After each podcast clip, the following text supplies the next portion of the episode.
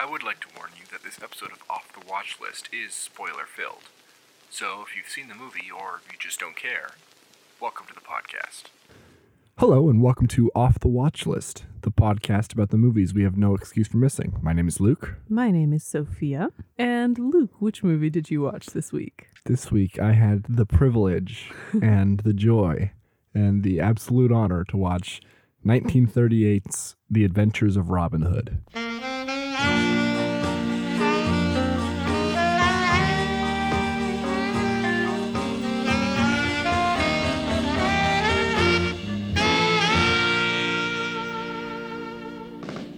Okay, so my first ever exposure to this movie in any form was actually in the esteemed Looney Tunes short Rabbit Hood, Oh, starring. Bugs Bunny. And at the end, they just briefly splice in the Welcome to Sherwood. I have to give major props to my dad because the first time I watched this movie, I was at school and I knew when that clip happened, I knew I'd seen it somewhere before. And so I texted him, I said, Hey, what's the name of that?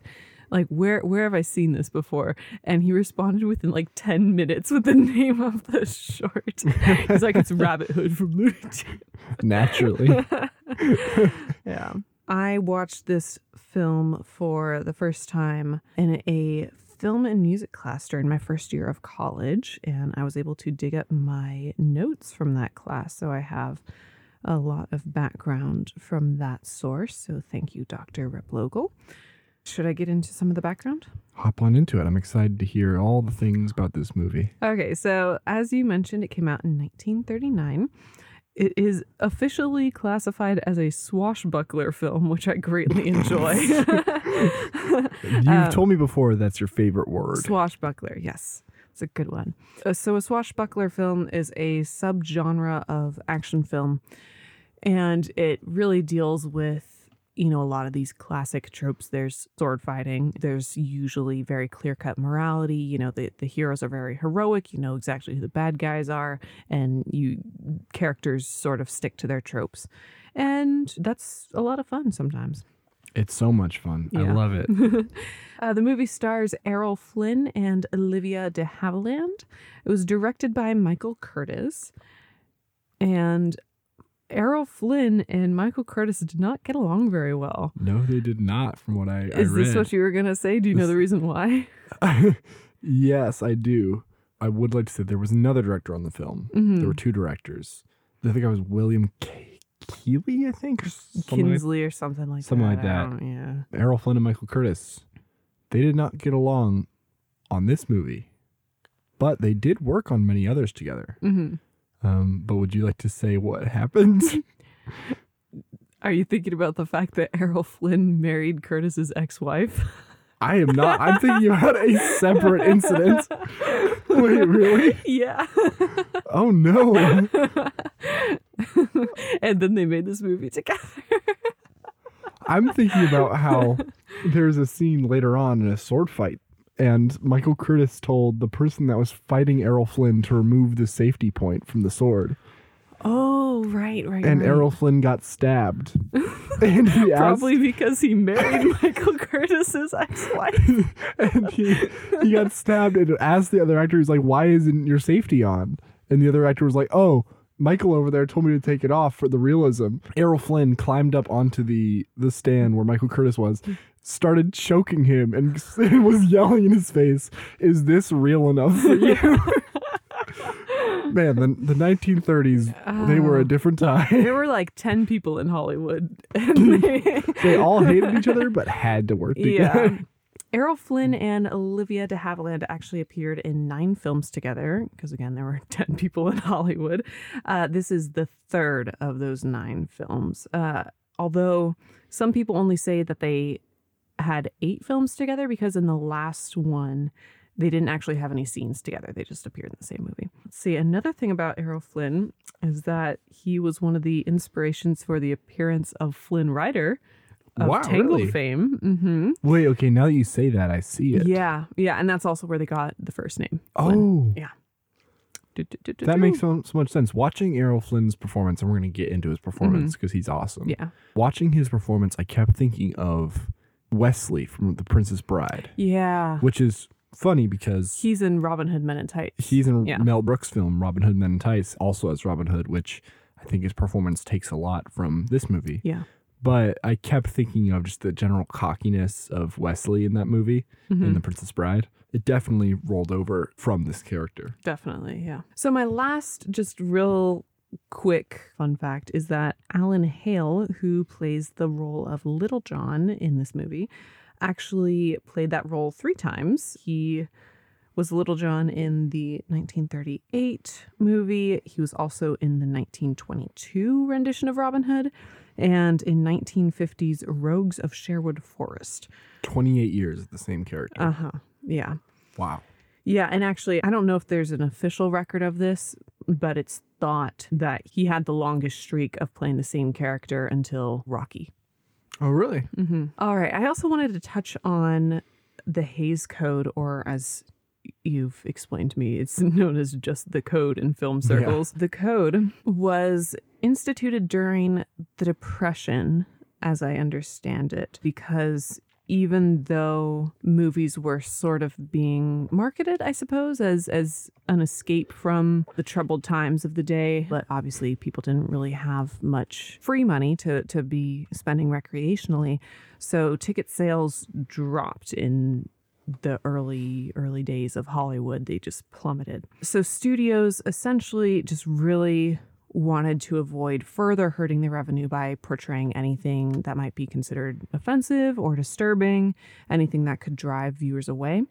So they sort of collectively agreed to be bound by a set of rules, which were laid out by the Hays Code, and it specified many subjects that were either to be treated with caution or avoided entirely. That came about, I believe, 1934 is when it was really I think so, yeah. firmly being enforced. It was officially dissolved in 68, which is when it was replaced with the modern letter rating system that we Yeah, have the today. MPAA, Most Yeah. British Association um, code for grading movies, which also has changed quite a bit. Mhm. But it's worth noting that the the code didn't just go away overnight; it was slowly chipped away at for years, Yeah. especially by movies like Robin Hood and other films that pushed aspects of it. Yeah. Robin Hood is sort of included in that era of the code being a very prominent part of filmmaking, but still being tested whenever it could be. And Warner Brothers in particular was pushing the limits of what it could say politically at this time. I mean, some some studios were experimenting with different types of taboo content, but but Warner Brothers was really getting as political as they could, and and I think actually at one point they were investigated uh, during World War II for pushing political stances that the U.S. government hadn't publicly committed to. Yeah. yeah. But so Robin Hood includes a lot of veiled references in support of the New Deal. And you see that as they give their collected money to King Richard in the faith that it'll be used for the good of society and benefit everybody in turn and etc. things like that. That's a little bit of the background of what was going on in Hollywood at this time and how you can see that reflected in Robin Hood because again this this movie did come out really in, in the height of of that code being in place. I also think the score is really interesting in this movie. I'm sort of the the one here with the, the musical background. And it's got a very classical Hollywood score to it. It was written by Erich Korngold. The classical Hollywood scores were influenced very heavily by a couple different musical traditions. Uh, a lot of those composers coming out of Europe had classical training. I say classical just not not referring to the era but but classical music training in the romantic era which was characterized by you know big symphonies all these sweeping melodic lines lots of strings the introduction of brass for for one of the first times or or widespread brass. You know lots of dissonance used to create these extremes of tension and release. It's very emotion driven and then a lot of american composers at that time were working either in vaudeville or in theater which is obviously very story driven very narrative focused and mm. so you have this emotion of the romantic period and all these narrative aspects of vaudeville and of theater and you can see how those would sort of come together perfectly to create the very first movie scores yeah and uh, korngold himself i believe came from an opera background so he was one of those more classically trained european composers The soundtrack is awesome in It's this really movie. good, yeah. The movie opens with title cards and the soundtrack behind it, backing Mm-hmm. it. And it just from the very first second, I knew I liked the movie just because Yeah. of how how wonderfully charming the score was. Mhm. It makes all the difference in the world. I'm sure before this that wasn't the Robin Hood feel. Just what a fantastic embodiment of theming and culture and world that you create with this score. It's so Mhm. fantasy filled, but also like medieval and ah, Yeah. it's just so great. yeah, that's something that I liked right away about this movie as well, and something that I like about a lot of old movies is that they have overtures to Yeah. go with with the the title cards, and I feel like uh, unless it's a film adaptation of a musical that you know already has an overture most movies today don't and i really feel like that's something we're missing i really i really like the experience of you know just sitting through an overture while these title cards show you the credits and a lot of times they're hand drawn or, or i just Yeah. really enjoy that it's it's such a beautiful and exciting musical score and to to see all like the different elements that came from all these different places to make early hollywood music what it was i, I find that really really interesting Absolutely. all right so that's all i have for background are you ready to jump into a summary Absolutely. I would love to.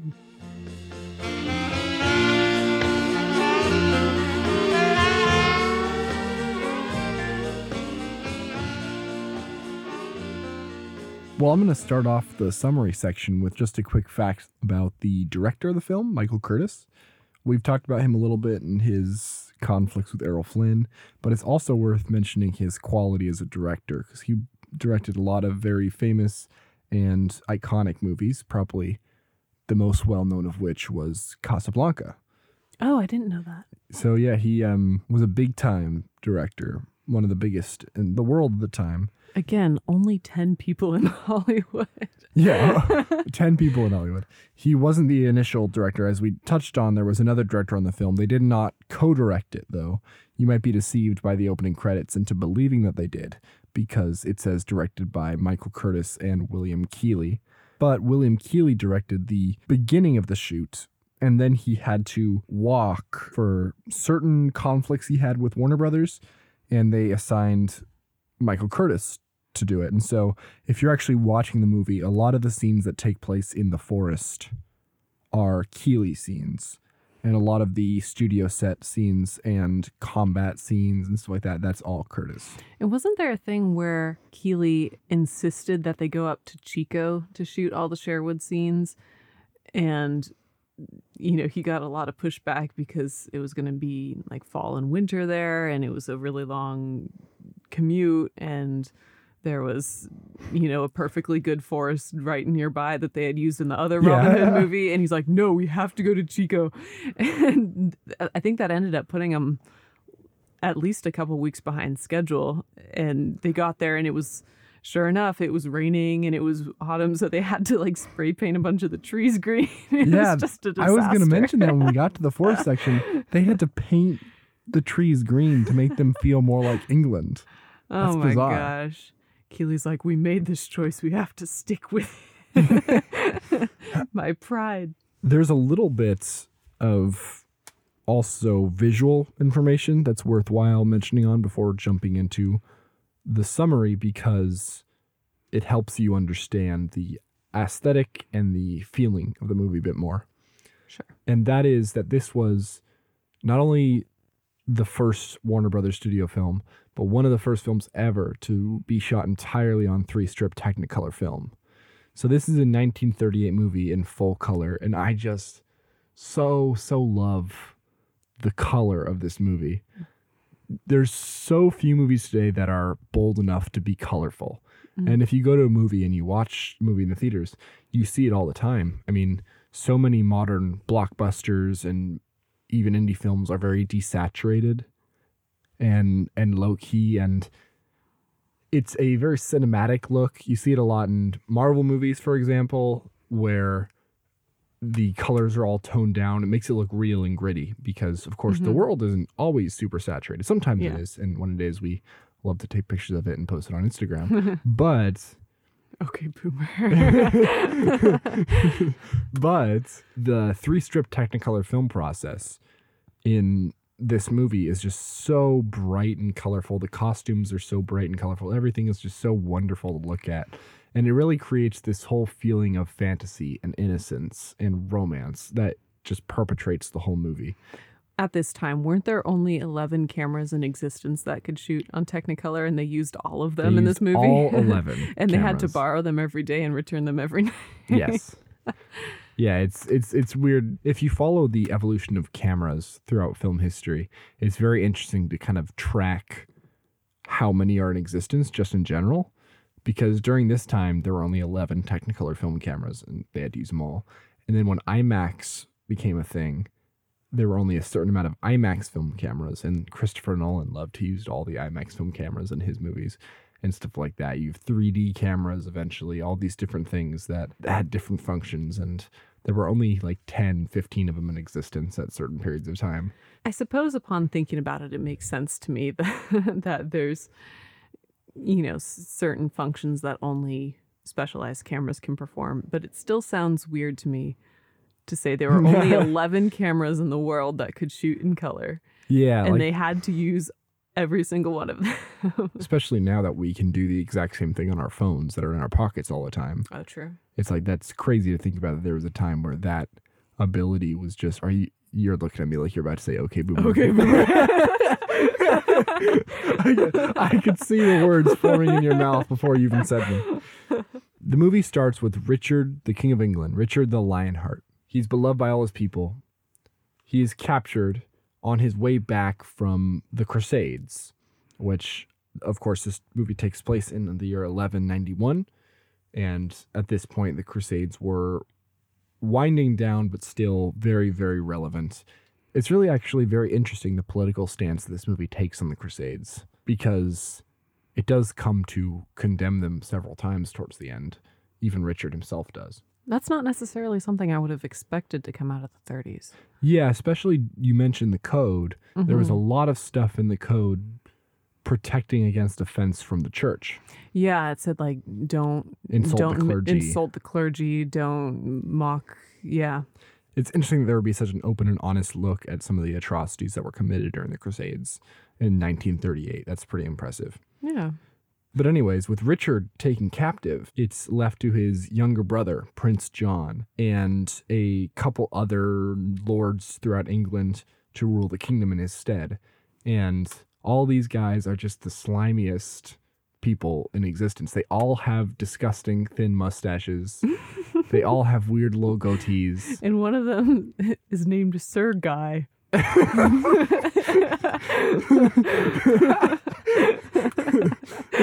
Which is mm-hmm. just really unfortunate for him. it really is. Apologies to any listeners named Guy. So the aforementioned Sir Guy, along with Prince John, King Richard's little brother, they assume power. It's it's a little unclear. Prince John is not king yet. He's not even regent at the beginning. Mm-hmm. He is just someone in power who is Interim. acting under the king's authority with no actual authority. Interim king. Interim king, yeah. Normally, I'm I'm very into English medieval history myself. Oh, really? yeah, I've told you about how much I love the War of the Roses oh, and stuff right, like that. Right, right. The s- structure of kingship in England at this time would be if the king was out of power or missing or in some way incompetent, unable to rule, there would be a regent who would rule in his stead. And that was appointed by the king. And Mm. so this was often a way for people to grab power. If the regent was ambitious, they could poison the king or something like that to assume the king's power in his stead. Prince John is not the regent, but we'll see throughout the story the steps that he takes to get power more and more. he sucks. He's terrible. He's the bad guy. he's got a horrible haircut. Yeah, he does. He's like that guy. What's that guy? Humperdinck.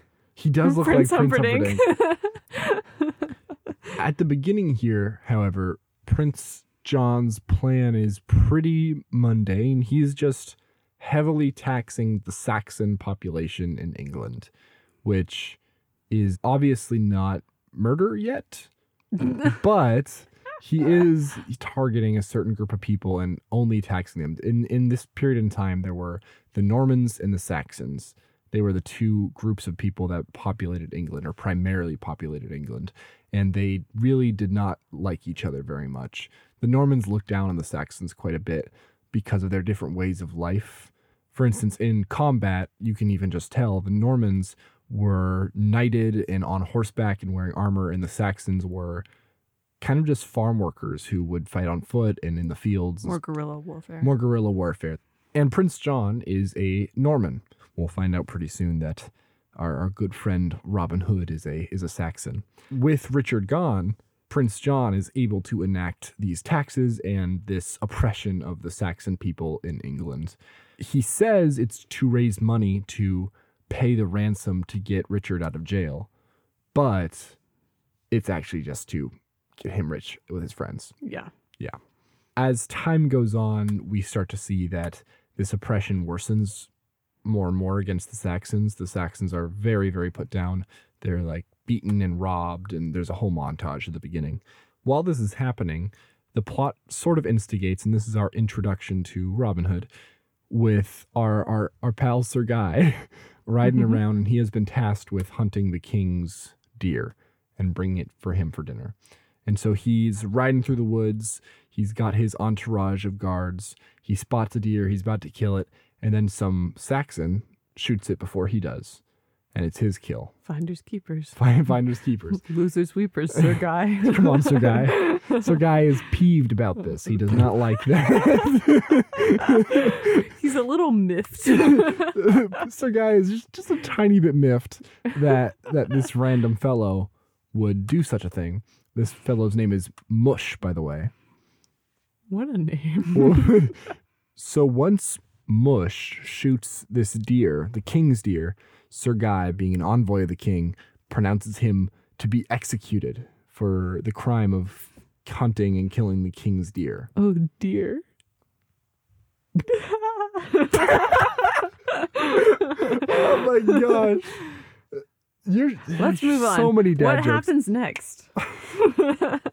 Sir Guy is about to take Mush to execute him, and out of the blue runs Robin Hood. He actually shoots the mace out of Sir Guy's hand with an arrow because he's so cool. That's hardcore. And Robin Hood kind of gallops up with his friend, who I don't know the name of. Uh, I don't think they say it very much in the the movie, but he just looks like Robin Hood, but he's wearing red. Is that Will Scarlet? Yes. Okay. Okay. Yes, thank you. You He- can tell. you can tell he's Will Scarlet because he wears red. and he has a will of his own. That's how you can tell. Man, And then what of- happens? And then what happens? What happens next? So Robin Hood rides up with Red Robin Hood, and, and Yum. they they approach Sir Guy and basically tell him, "No, you're not going to kill my Saxon friend Mush here." And Mush is very grateful for Robin Hood for saving his life. Robin Hood pulls an arrow on Sir Guy, and Sir Guy runs away. And Robin Hood jumps down, and Sir Mush pledges himself to Robin Hood. Robin Hood is actually his title is Sir Robin of Locksley, which is his land. So he is a lord Yeah. we go to the castle of Nottingham, and Prince John is there, and he's having a banquet, and all his his slimy old pals are there to attend, including Sir Guy. They're all discussing this Robin Hood and how he's a nuisance and how he's annoying and how he's so much better than everyone else, but why isn't he on our side? And out of the the blue walks in Robin Hood with a deer on his shoulders, and he You you hear commotion outside and like the doors open and you see Robin Hood beating up people with the deer carcass. And you're like, oh my gosh. And he walks in and Prince John is like, let him in. Let's see what he has to say. Mm. And he walks in, he chucks the deer carcass down in front of Prince John. He's like, "Here's your deer," and he's just so cocky and clever and witty. And the great thing about it is that you never feel like Robin Hood is in danger, which in a, in a lot of movies that's not a good thing when the it feels like there's not many stakes. But for this specific movie, it just feels so warm and easy and fun to watch because the whole time you know the hero is in control, Mhm. and that's wonderful. I love that that Yeah. that mood. I think that's a hallmark of the genre as well. Absolutely, the swashbuckler genre. Yeah. This scene, I think, has one of my favorite moments from the movie. and it's uh, so Lady Marian, I believe, is introduced at this banquet. She's, Yes. you know, just a, a noble lady in this court. But as Robin is talking about something or other, he's kind of declaring his opposition to to Prince John's rule. He's, you know, saying that he's going to to defend the the Saxon people. And she looks at him and she says, "Why you speak treason?" And he says, "Oh, fluently." Yeah, that's such a great I line. Love that line. There, there's Uh, a lot of those little asides Mhm. that Robin Hood has in this movie, Mm-hmm. and Errol Flynn nails the performance. You gotta laugh at what he says. He's so perfect. Yeah. Also, another fun fact, just semi related to this this whole set with the Nottingham castle and surrounding grounds, they meticulously replicated the actual castle in Nottingham. And this set took up a third of the budget. Really, Yeah. really. Yep. I was about to talk about the sets because this is the perfect time to get right into it. This set is used a couple times throughout the movie. And there's something about the way these sets are made or something like that that just feels so charming and lovable. You're watching the movie and you know the buildings are fake and you know they're on a soundstage. And especially when they show like wide shots of the castle and you can tell it's a matte painting where they paint a backdrop and superimpose it into the background of a shot to make it look like there's a fake background. You can tell these things are fake, but it's so so classic Hollywood and you got to love it. I was watching and I was thinking, man, if this movie was made today, you could do things on such a grand scale. Huge throne rooms and walking the streets of Nottingham village with all these peasants lying around and guards and shining armor on the 400 foot tall walls of the city. You could do all this kind of stuff, but they couldn't do that at this time. And it really adds to just the charm of this movie. It makes it feel so pure. Yeah, and I one thing I kind of like about especially these old fantasy movies or period pieces made in the 30s to, to 50s is sometimes say with like the costuming or the sets or something you can look at it and see how it was made or see how it's fake and and you just get this glimpse of like oh these are all just people putting on a story and I kind of like when those little moments when you can choose to see through the facade and then slip right back into the you know the suspension of disbelief. Totally. This movie. I just movie enjoy doing that. Yeah, this movie feels a lot like a bedtime story. yeah, I can see that. As you mentioned, Robin is kind of bad mouthing Prince John during this this banquet. He says he's going to fight for equality for the Saxons during this time, and in return, Prince John is going to execute him. Basically, he commands his men to capture him. Uh, Robin Hood escapes, and on his way out the door, Prince John declares that he's an outlaw now, and he no longer has any titles or land or lordship, and he is on the run officially. So this is the end of the inciting incident, heading into the second act of the story, where now Robin Hood and his pals Will Scarlet and Mush are heading into the Sherwood Forest, where they're going to set up camp and assemble our good old merry men. this is the part of the movie where we begin to sort of collect the ensemble that everyone knows when you talk about Robin Hood. When you mention Robin Hood, you have John the Little, you have the Friar, you have all these different characters that are surrounding him that make him Robin Hood.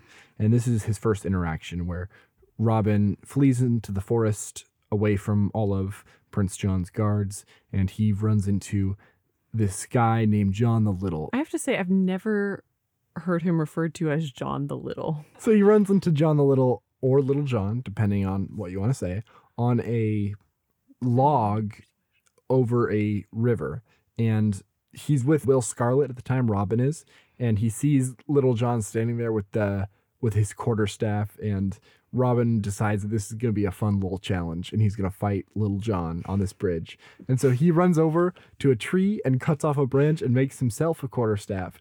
And he hops down onto the log with Little John and he's like, I'm going to fight you. And Little John is like, All right.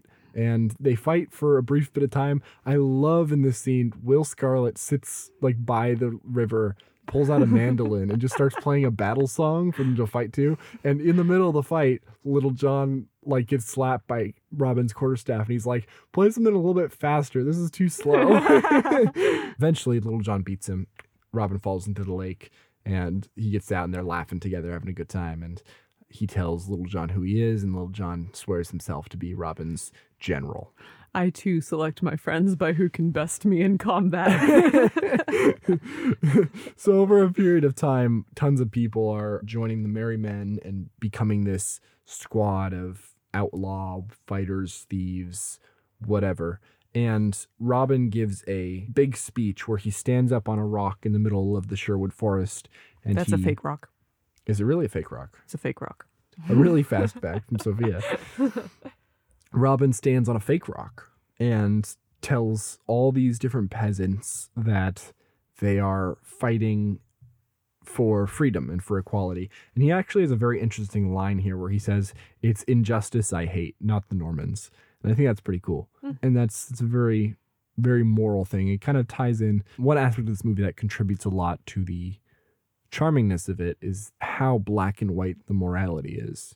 The bad guys are very clearly bad, and Robin's morals are perfect. Of course, that's not at all realistic, but it is part of this fantasy. But he has all these peasants swear this oath to rebellion, basically, that they're going to, in classic Robin Hood fashion, steal from the rich and give it to the poor.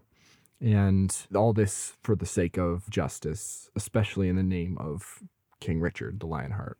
Another person they encounter and recruit is the friar, Friar Tuck. He is sitting by a lake, falling asleep with a mutton chop in one hand and a fishing pole in the other, and What living life. living the life. and Robin and his gang come upon him sleeping. Robin steals the mutton chop, catches a fish with the fishing pole, puts the fish in Friar Tuck's lap, starts eating the mutton chop, and then wakes him up by poking him with a sword. What kind of power move is that? and then the friar wakes up. He's like, "Give me my mutton chop back," and Robin's like, "No." and he just eats the mutton chop in front of him, and then Finders, keepers, sleepers, weepers, Friar Tuck. and then they fall into the river and engage in this sword fight where you find out that this is Friar, this like short little squat dude, is actually like a master swordsman. yeah. And they engage in this big fight, and it's sort of neither Robin nor the Friar win, but it's basically revealed that the Friar is a Richard loyalist and they all become friends, and the Friar joins his crew as the priest of the Merry Men. So Robin, with his newfound crew of generals and friends, decides it's now time for an ambush. He's going to start his his, I guess, rebellious campaign or whatever. sure. Sir Guy and a couple others, including the Sheriff Nottingham, who is again and again emphasized as just a horrible coward, they are out searching for Robin because he's an outlaw. And Robin and his men are devising this plan to ambush and take them captive. And there's this wonderful scene where they all march very happily into the woods, climb some trees, and lay some netting down to capture everyone. This is my favorite part. I think this is my singular favorite part of the movie because it's this group of guys all just like trotting through the woods and they've got these nets and things to lay the trap with them. And the music is just so jaunty and they're clipping along, swinging their arms. It's like bum, bum, ba-dum, ba-dum, ba-dum. like, here we go to set our trap. I just love that moment. They're like swinging their arms as they walk. They're huge smiles on their faces. oh boy, gonna set a trap. yeah, Can't wait to catch this guy. the Sir guy. So they set this trap where they all climb into the trees and they're going to jump out of the trees onto the people as they they go underneath. It's kind of kind of a primitive plan when you think about it.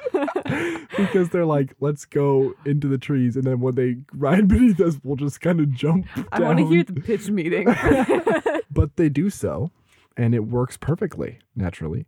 And they take captive a lot of these guys, including the sheriff and Sir Guy and Marion. And they have this big banquet in the middle of the woods where Marion, Sir Guy, and the sheriff are their guests of honor. And they dress them up in these rags, basically saying, Look, now you're as poor as we are. And Robin takes Marion out and tries to explain to her why the Saxons aren't all that bad because she has this pre-informed prejudice against them that all Saxons are dirty and evil and the Normans are the best. Do we know Marion's background, like how she came to be associated with with this party? All we know is that at the end of the movie, Richard mentions how she is his ward, which basically a ward in medieval times, there were a couple ways to become a ward. Either you lost a war and had to give one of your children to the opposing kingdom. Wait, what? Basically, That sucks. it was a ritual that was put in place where kings and their rebellious duchies, if like a duchy rebelled from the king and the king won, the duchy would have to forfeit a child to the king so the king would have them in their household. And honestly, they lived good lives. They were raised in the palace and sometimes on equal footing with the king's own children. This yeah, was but to still, I mean, you're using your kids as political pawns. I hate that. this is the medieval times. So it's either she was a ward of war, or it's also possible that a powerful person in the kingdom talks to the king and asks if their child can be the king's ward to either get a better education or to have better prospects in marriage or a lot of things like this. Mm. There were different opportunities provided to people who, especially the king's ward, were in that circle. And so Richard mentions that she's his ward. Who knows whose child she is, but probably probably means that she is the child of some powerful powerful lord. I see. Okay.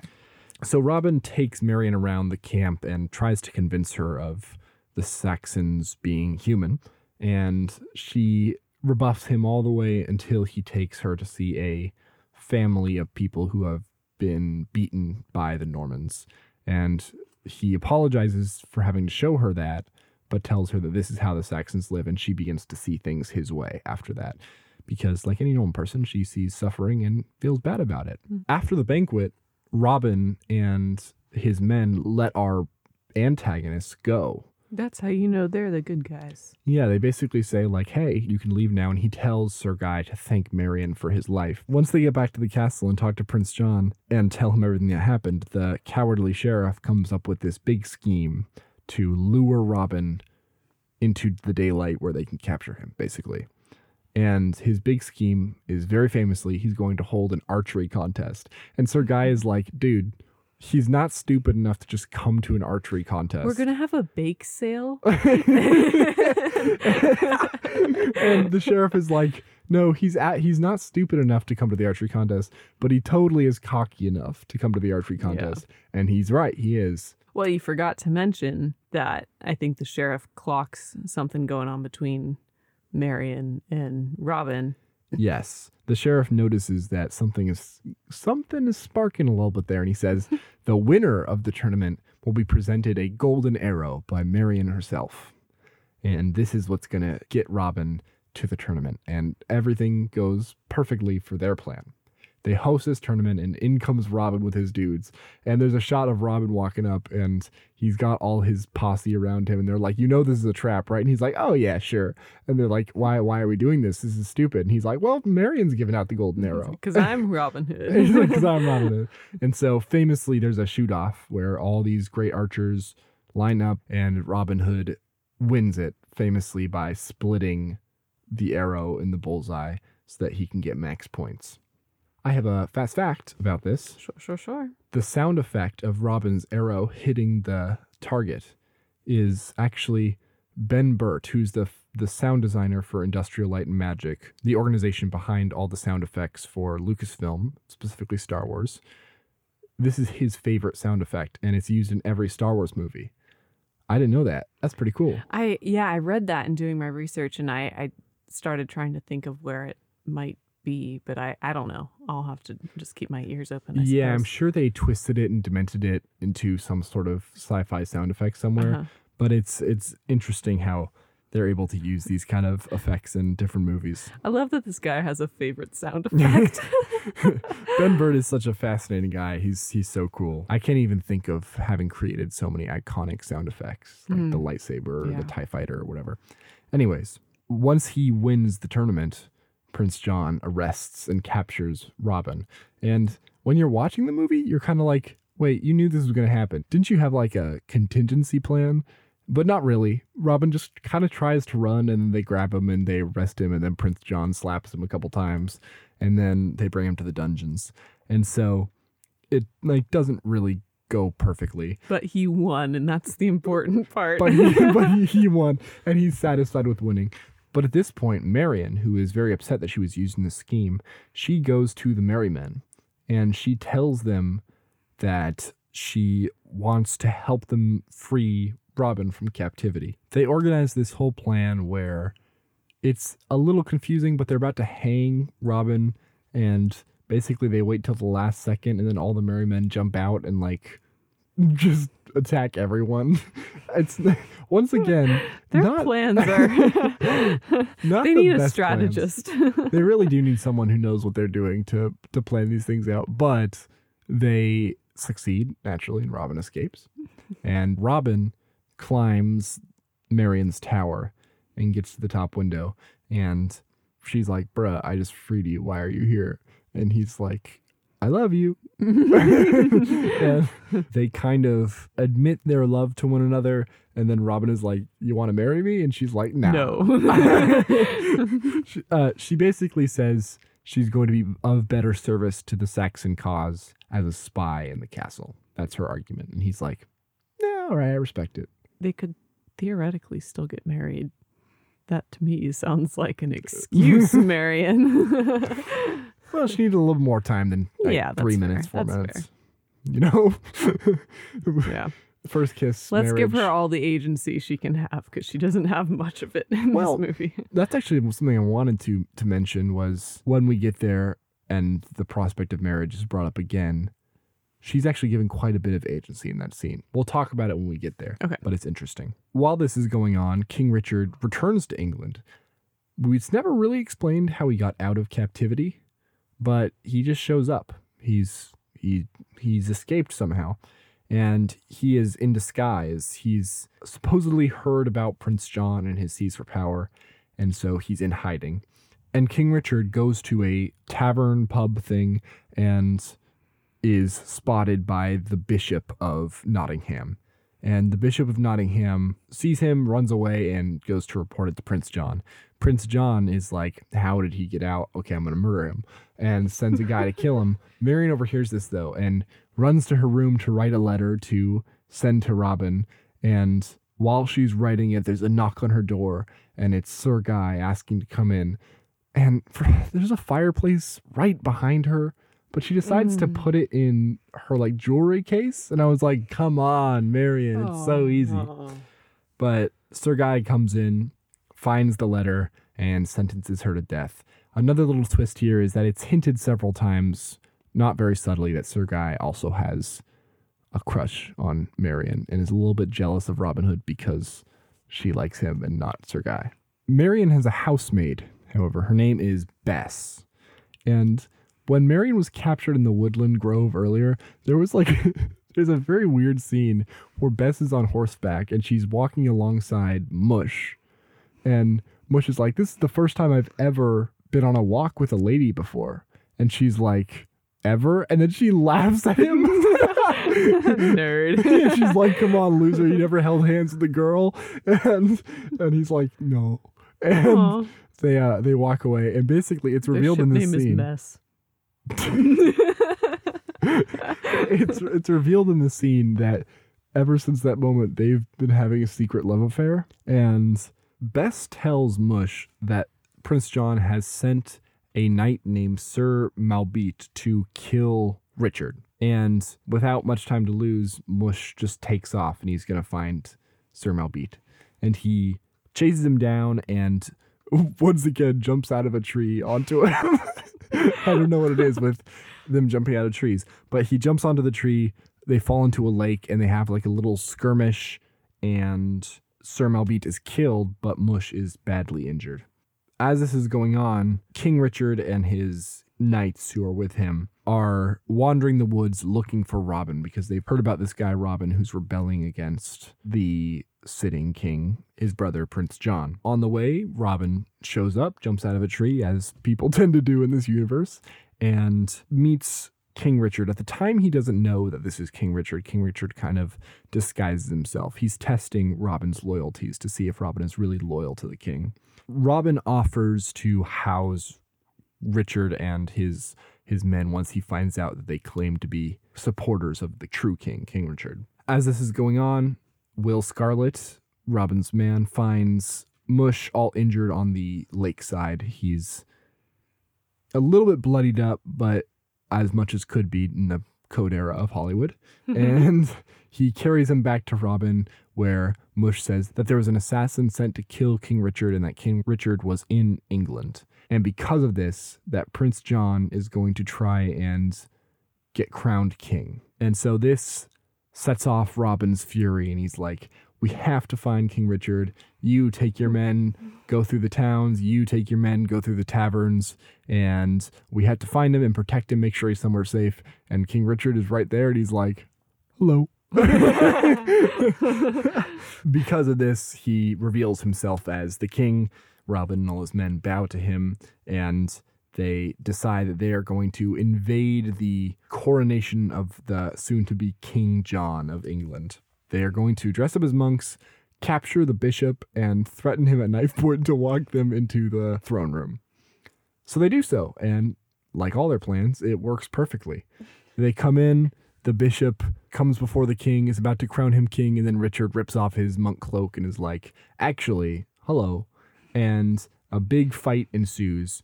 The main battle in this sequence is Sir Guy versus Robin. There's a big fight that kind of spans across all of the sets that they have. They go into the dungeons and then into Marion's room and like a couple Mhm. couple spots. Marion is being held captive at this point though because she is charged with treason.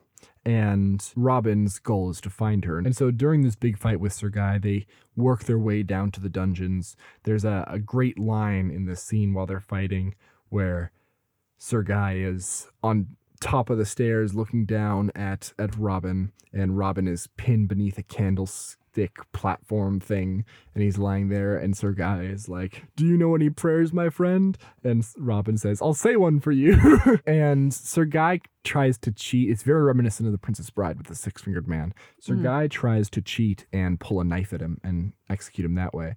But Robin sees it, avoids it, and then stabs Sir Guy. Thus ends the tragic tale of Sir Guy. He runs into Marion's room, finds her there, frees her, and they return to the throne room to find that Prince John has been subdued by King Richard, and everything is as it should be. In kind of conclusion of the story, there's all of these resolutions. King Richard is like, Thank you, Robin Hood, for saving my kingdom and for stopping my little brother from doing brother things. What can I do for you? And it really shows Robin's nature, and he's like, I want my men to be free. I don't want them to face oppression, and I don't want them to be judged for their crimes under the rule of King John. And King Richard's like, All right, that's all good, go for it. And then he's like, Can I do anything for you, Robin Hood? and Robin is like, well, well, you know. And he kind of looks over at Marion. And this is the part where I wanted to talk about Marion's agency a little bit because King Richard turns to Marion and is like, What would you like to do? Right. And she is like, I want to marry him. And he offers Robin Hood Marion's hand. Richard turns to celebrate with all the men. He has Robin kneel before him, takes out the sword, restores his title, makes him Earl of Nottingham, which was Sir Guy's castle. So And Sherwood. and Sherwood. So he's Lord of the Forests and of Sir Guy's castle. So get Heck wrecked, Sir. Guy. and he commands him to, as his first act, marry Lady Marion. And everyone cheers and applauds and surrounds Robin. When the crowd disperses, it's revealed that Robin and Marion are already on the other side of the throne room and they're on their way out the door. And Robin turns to the king and says, May I obey all of your commands with equal pleasure, sire? And that got an audible laugh from me. Yes, sir. Absolutely. and that's the last line of the movie. Uh, that's a good mic drop. It really is. It, it ends on that note. It ends with them running into the distance and living happily ever after. And it's just such a perfect end to a perfectly charming movie. I can't find anything that I dislike about this movie. It's a very charming movie. That, that's that's what I like about it. You know, it's it's very cliche, and you know what all the beats are are going to be. You know how all the conflicts are going to get resolved, but just the aesthetic of it, and yeah, really, really the charm of it are are very appealing. And I'm okay with that because it's not pretending to be something it's not. It's not telling you it's going to be this gritty, serious tale of oppression and rebellion or whatever. It's just a fun little tale of some guy who happens to dress in tights and shoot arrows. it's really charming. Yeah, and it, it feels very timeless, which I think is why it's endured so much and become a classic. And it's so remarkably unoffensive as well. Like mm-hmm. there's so little about this movie to take offense at. And a lot of the actual stances that this movie takes, whether it be on politics or on morality, are very contemporary and and good. This idea of being generous to the poor and fighting for what's right and standing up for the people who are pushed down. These are all things that will never be wrong. And that makes it really special. There's so much about this movie that was just perfect place, perfect time. The performances are amazing all the way through from Prince John to Errol Flynn as Robin to Marion. All these performances perfectly capture the mood that they're going for. The direction is great. Michael Curtiz and Errol Flynn may not have gotten along, but Michael Curtiz did a great job. The action sequences feel way ahead of their time. I think that's why the other guy got fired. Actually, was because his action sequences weren't exciting. Yeah, I, I read that as well, where the studio looked at the action sequences and were like, these are boring. it's the type of movie that you can recommend to anyone and that will stand the test of time for as long mm-hmm. as movies exist. And so it's it's basically a textbook on how to make a film if you watch this movie. yeah, it's a good one. It's a good one. So that's The Adventures of Robin Hood. If you have a favorite swashbuckler film or a favorite swashbuckler that you'd like to tell us about, or if you have any other questions, comments, or concerns, you can send us an email at offthewatchlist at gmail.com. We are also on Instagram at off the watchlist pod. Yeah, thank you all so much for listening and we'll catch you next time. But yeah, Errol Flynn was married. to- Can you imagine them being on set? It's like, oh man, long day. Can't wait to go home and tell Lilith all about it. That's so powerful.